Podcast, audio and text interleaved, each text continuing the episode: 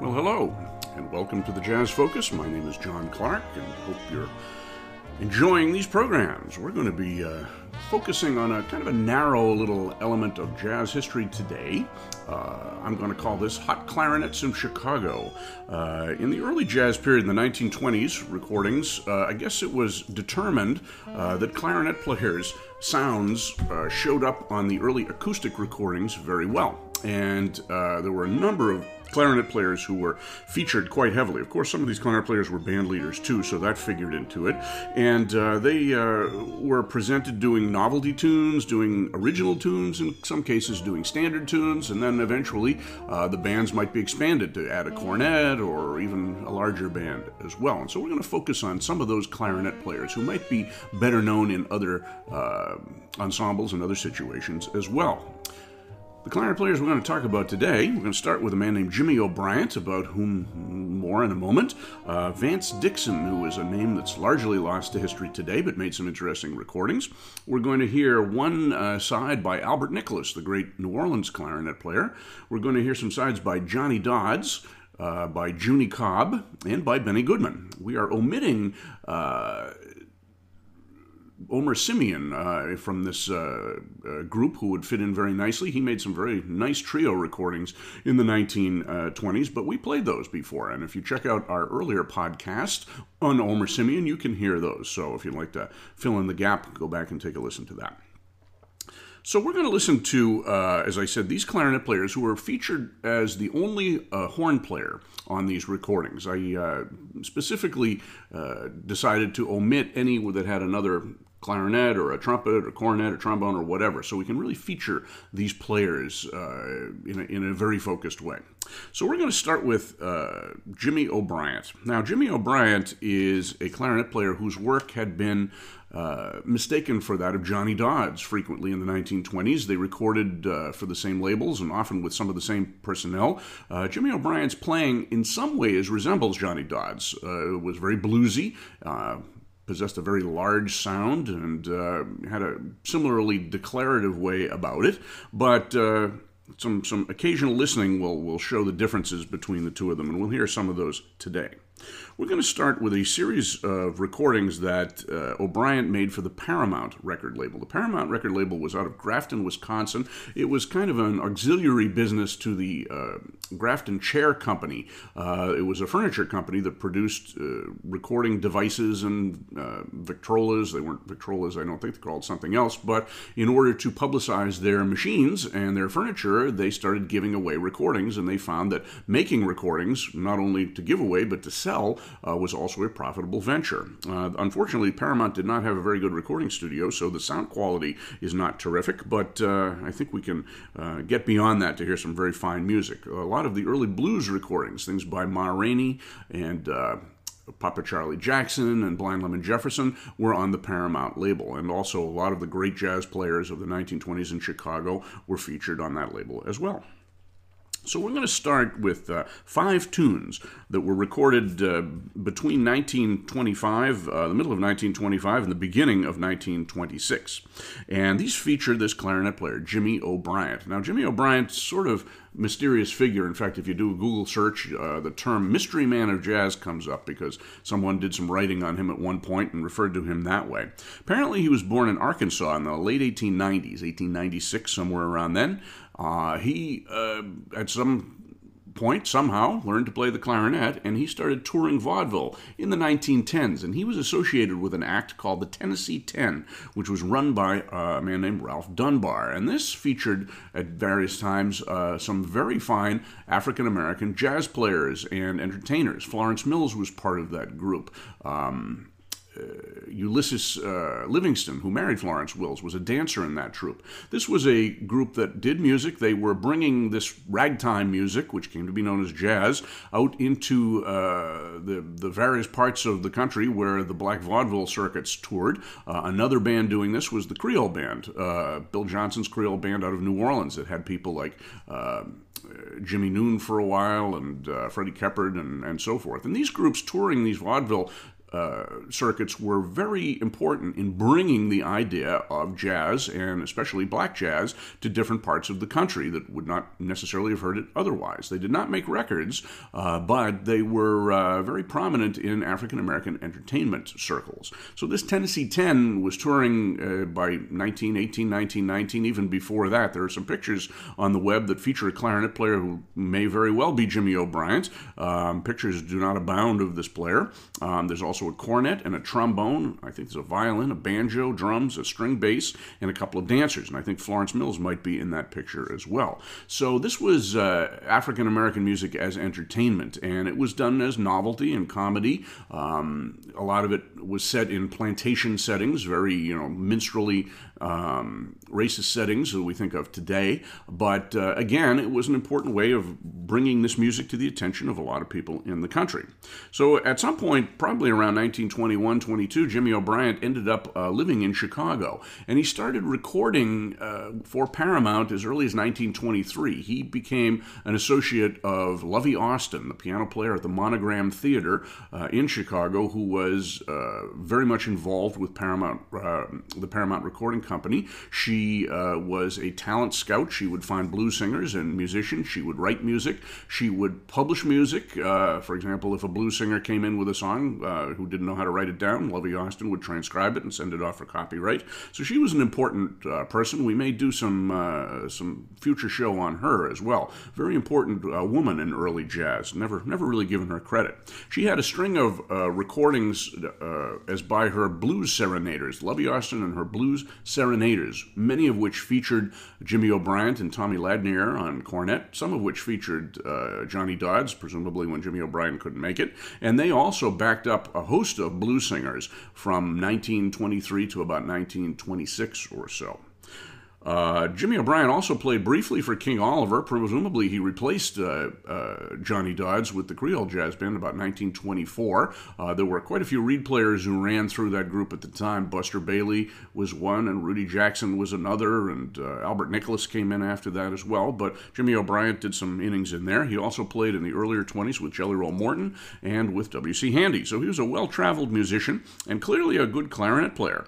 So we're going to hear, as I said, these five tunes. We're going to hear uh, the Papa Charlie Jackson tune called Shake That Thing, which was an, a very important record from 1925 for Charlie Jackson. This was recorded in January of 1926. This is considered the beginning of Hokum Blues. It was a very up-tempo, blues-based tune that had a lot of humor and double entendre lyrics, and uh, this is not a vocal performance, but it uh, capitalizes on the popularity of the Papa Charlie Jackson recording. And we're going to hear, with Jimmy O'Bryant on clarinet on this and all the other recordings we're hearing. Jimmy Blythe on piano and, and uh, Jasper Taylor on drums, actually, washboard in this case. Jasper Taylor lived a fairly long life. He lived into the 1960s, and if you go on the Hogan Archive uh, website, musicrising.com, you'll you can look around and find an interview with Jasper Taylor towards the end of his life where he talks a lot about this period in music. Jimmy uh, Blythe and uh, Jimmy O'Bryant both died quite young. Jimmy O'Bryant passed away in June of 1928, I believe, and uh, don't know what happened to him or anything like that, but uh, he uh, was recording until fairly close to the end of his life. So, after Shake That Thing, we're going to hear the Scoodlum Blues, Scoodlum Blues, which is a Jimmy O'Bryant tune, I believe, from March of 1925, and then Steppin' on the Gas, which is a nice up-tempo tune with some interesting chord changes and uh, melodic structure from May of 1925. Then we're going to hear the Jelly Roll Morton Standard, the Milenberg Joys, from November of 1925. That had been recorded a couple of years earlier in Chicago by the New Orleans Rhythm Kings and became a jazz standard at that point. Then we're going to finish up with a blues tune called My Man Rocks Me with One Steady Roll, or My Gal Rocks Me with One Steady Roll, depending on how you feel about things. And this was from December of 1925. So all of these done uh, within about uh, a, a 10 or 11 month uh, span and feature the playing of Jimmy O'Bryant. Some other recordings also feature Bob Shoffner on cornet. Might play those at some point later, but uh, these are especially interesting from the point of view of hot clarinets in Chicago during the 1920s. So one more time, Shake That Thing, Scoodlum Blues, Steppin' on the Blues, Milenberg Joys, and My Man Rocks Me with One Steady Roll.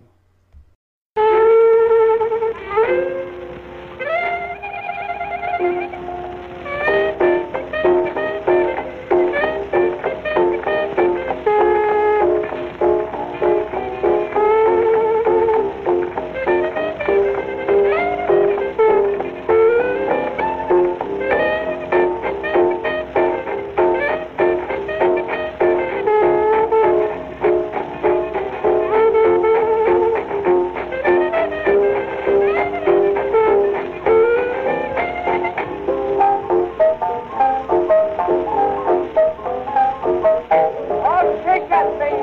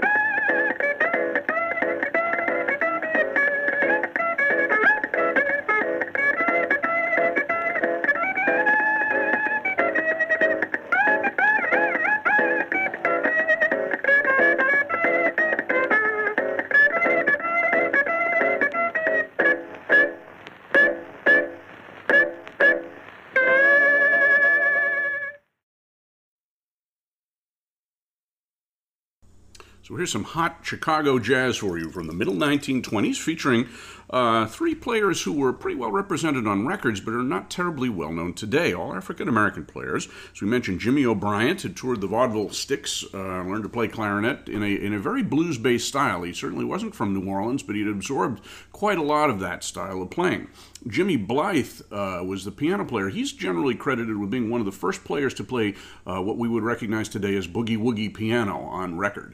And uh, we heard a little bit of it in there as well. So that's uh, kind of an interesting uh, foretaste of what's to come. He also did not live a long life. He was born, I think, in Virginia in about 1901, and he died in 1931 of meningitis. But he recorded very frequently in the studios with blues singers, with jazz bands, and also doing piano rolls uh, all throughout the 1920s, and created a lot of songs as well. In fact, he probably had a hand in writing a couple of these.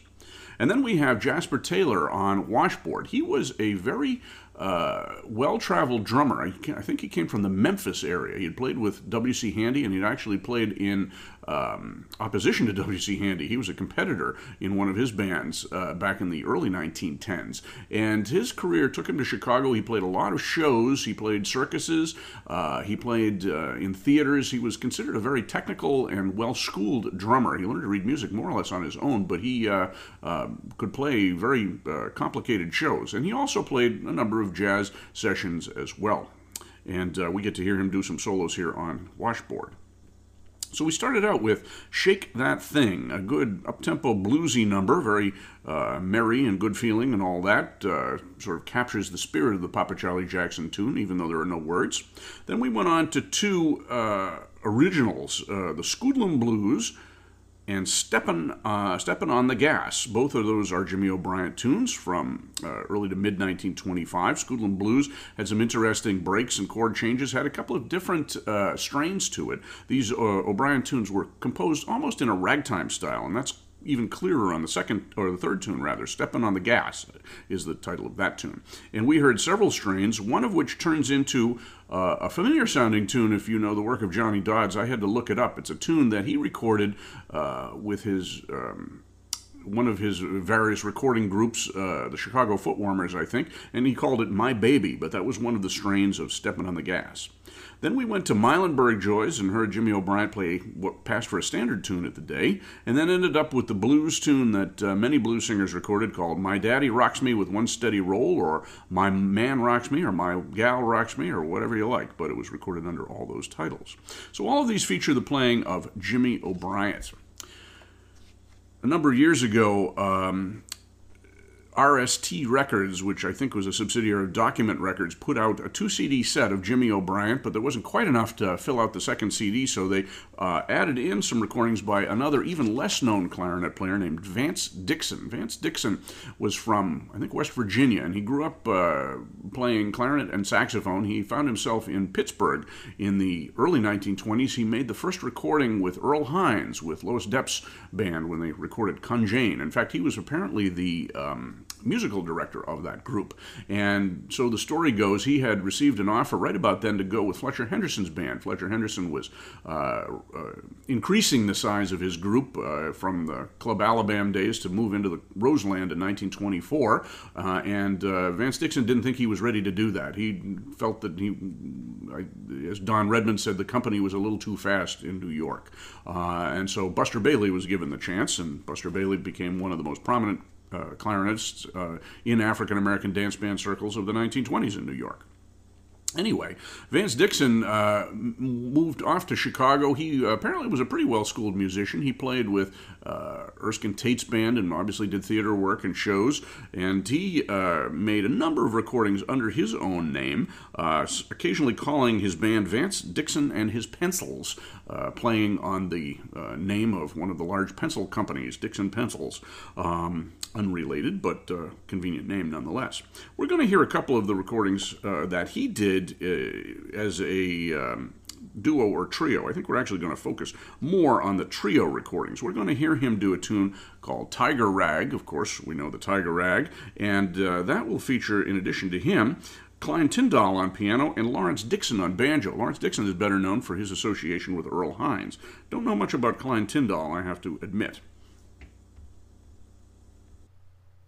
And that was recorded in December of 1926, also for Paramount. And then we're going to hear one from the next month, January of 1927, uh, with the same group called My Man Just Won't Don't.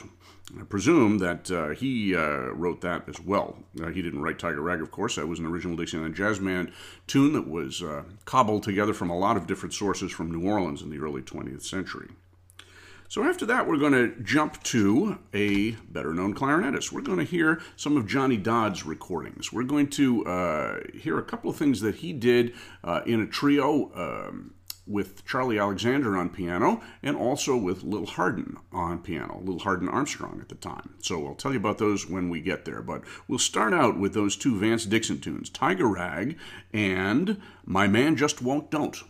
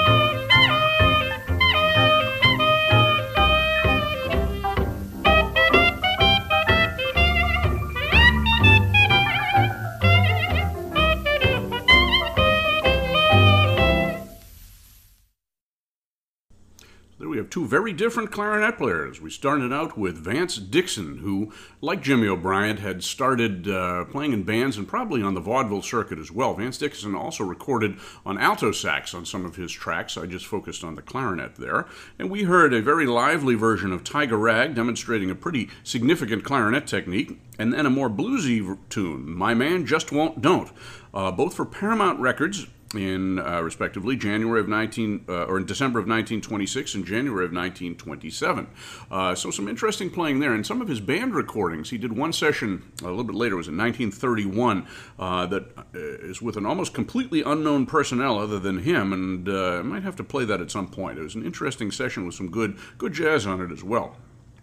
Then we went to Johnny Dodds, probably the busiest and most well known black clarinet player in the 1920s uh, in Chicago for the whole decade. Jimmie Noone, of course, was very popular, but he tended to play more in uh, theater bands, although at the end of the decade he was uh, recording with his Apex Club uh, group, which featured him and uh, Joe Poston on alto sax with a rhythm section. He didn't do many trio uh, recordings. He did one or two, and then later in life he did a few.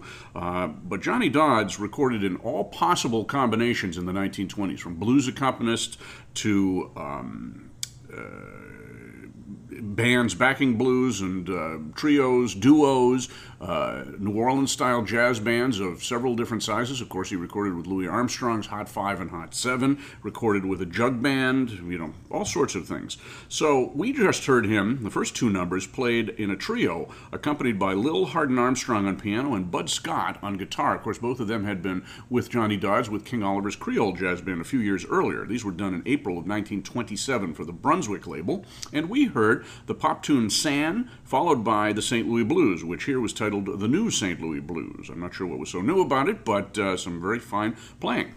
And then we jumped up a, a, couple of years to 1920, I guess one year to 1928 and July, and a very well recorded uh, version of a blues tune called the Blue Clarinet Stomp. This was done for Victor uh, Records, which had much better uh, sound uh, quality in its studios.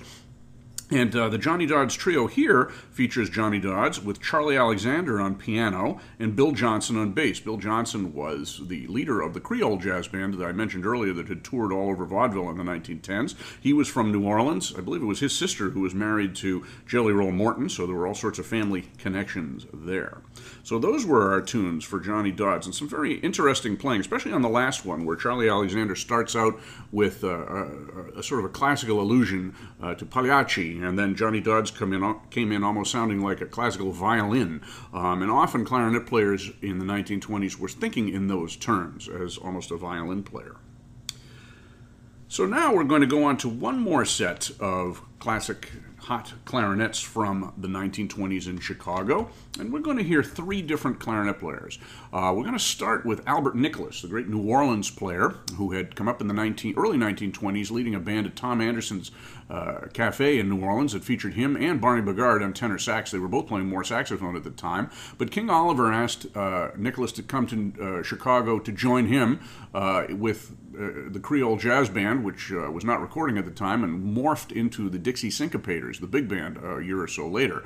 And Albert Nicholas uh, was quite a fine musician on saxophone and clarinet and did that, but he was also very well featured on clarinet recordings. And the one we're going to hear is called 29th in Dearborn, which was a blues tune composed by Richard M. Jones, Richard Myknee Jones, who. Um, composed Trouble in Mind, and he was a talent scout for uh, several different labels in Chicago as well. I believe it was he who was responsible for getting Jimmie Noone uh, into the recording studio. And we're going to hear the Richard M. Jones Three Jazz Wizards, Albert Nicholas, Richard M. Jones, and Johnny St. Cyr on banjo from November of 1925 for Okeh Records. And that was the label that, um, that uh, Richard M. Jones was working for at the time. Then we're going to go to a little known musician, a man named Junie Cobb, Junie C. Cobb, who recorded quite a bit in the 20s. He was a multi instrumentalist. He played with King Oliver's uh, Dixie Syncopators, the big band, and he was renowned for being able to play all the instruments. Apparently, for a while, there was a continuous music policy at that club, and it was a 10 piece band, and they wanted music without breaks. So they would send one person on break, and Junie would play his part, and then the next person, and Junie would play his part, and so on and so forth. So he recorded on piano and uh, banjo and singing, and I think he played cornet on a couple of recordings. He had a brother um, who was a good cornet player, Jimmy Cobb, as well. But he was really, Junie, known as a clarinet and saxophone player. And we're going to hear him play two numbers that traditionally were ascribed to Johnny Dodds. In fact, there was a Jazz Heritage LP I had in high school that was a Johnny Dodds LP where I learned a lot of this music. And the two tunes that we're going to hear, Little Bits and Strugglin', were both said to be Johnny Dodds items, but they've since been uh, changed over to Junie Cobb. And indeed, it doesn't really sound like Johnny Dodds too much, but it has a lot of the same approach. So we're going to hear uh, Junie Cobb uh, playing on those sessions, and he's going to be accompanied by. Um, Jimmy Blythe on piano, we've met him, and Jimmy Bertrand on drums, another Chicago stalwart. Then we're going to finish up with one or two tunes that were the first tunes, or basically the first tunes recorded by Benny Goodman. All of these have been African American clarinet players so far, but we're going to hear a white clarinet player who later set the standard for clarinet playing in the 1930s, Benny Goodman, um, on a trio recording that he made of That's a Plenty, and uh, also Clarinetitis, which is a, a, another tune that hopefully we'll get a chance to hear too. And that. Um, group was a trio that featured Goodman, of course, on clarinet, uh, Mel Stitzel, the arranger and composer on piano, and Bob Conselman on drums. And Bob Conselman had been playing with the Ben Pollack Band, and that's, uh, I guess, or he'd been subbing with the Ben Pollack Band because he'd recorded with Goodman a couple of times. This is usually credited as June of 1928, which is not Goodman's first recordings, but um, they were made apparently when he was on a trip to Chicago, maybe with the Pollack Band. So we'll hear those to finish up. So that's what we're going to hear. We're going to hear uh, 29th and Dearborn, Little Bits Struggling, That's a Plenty, and Clarinetitis.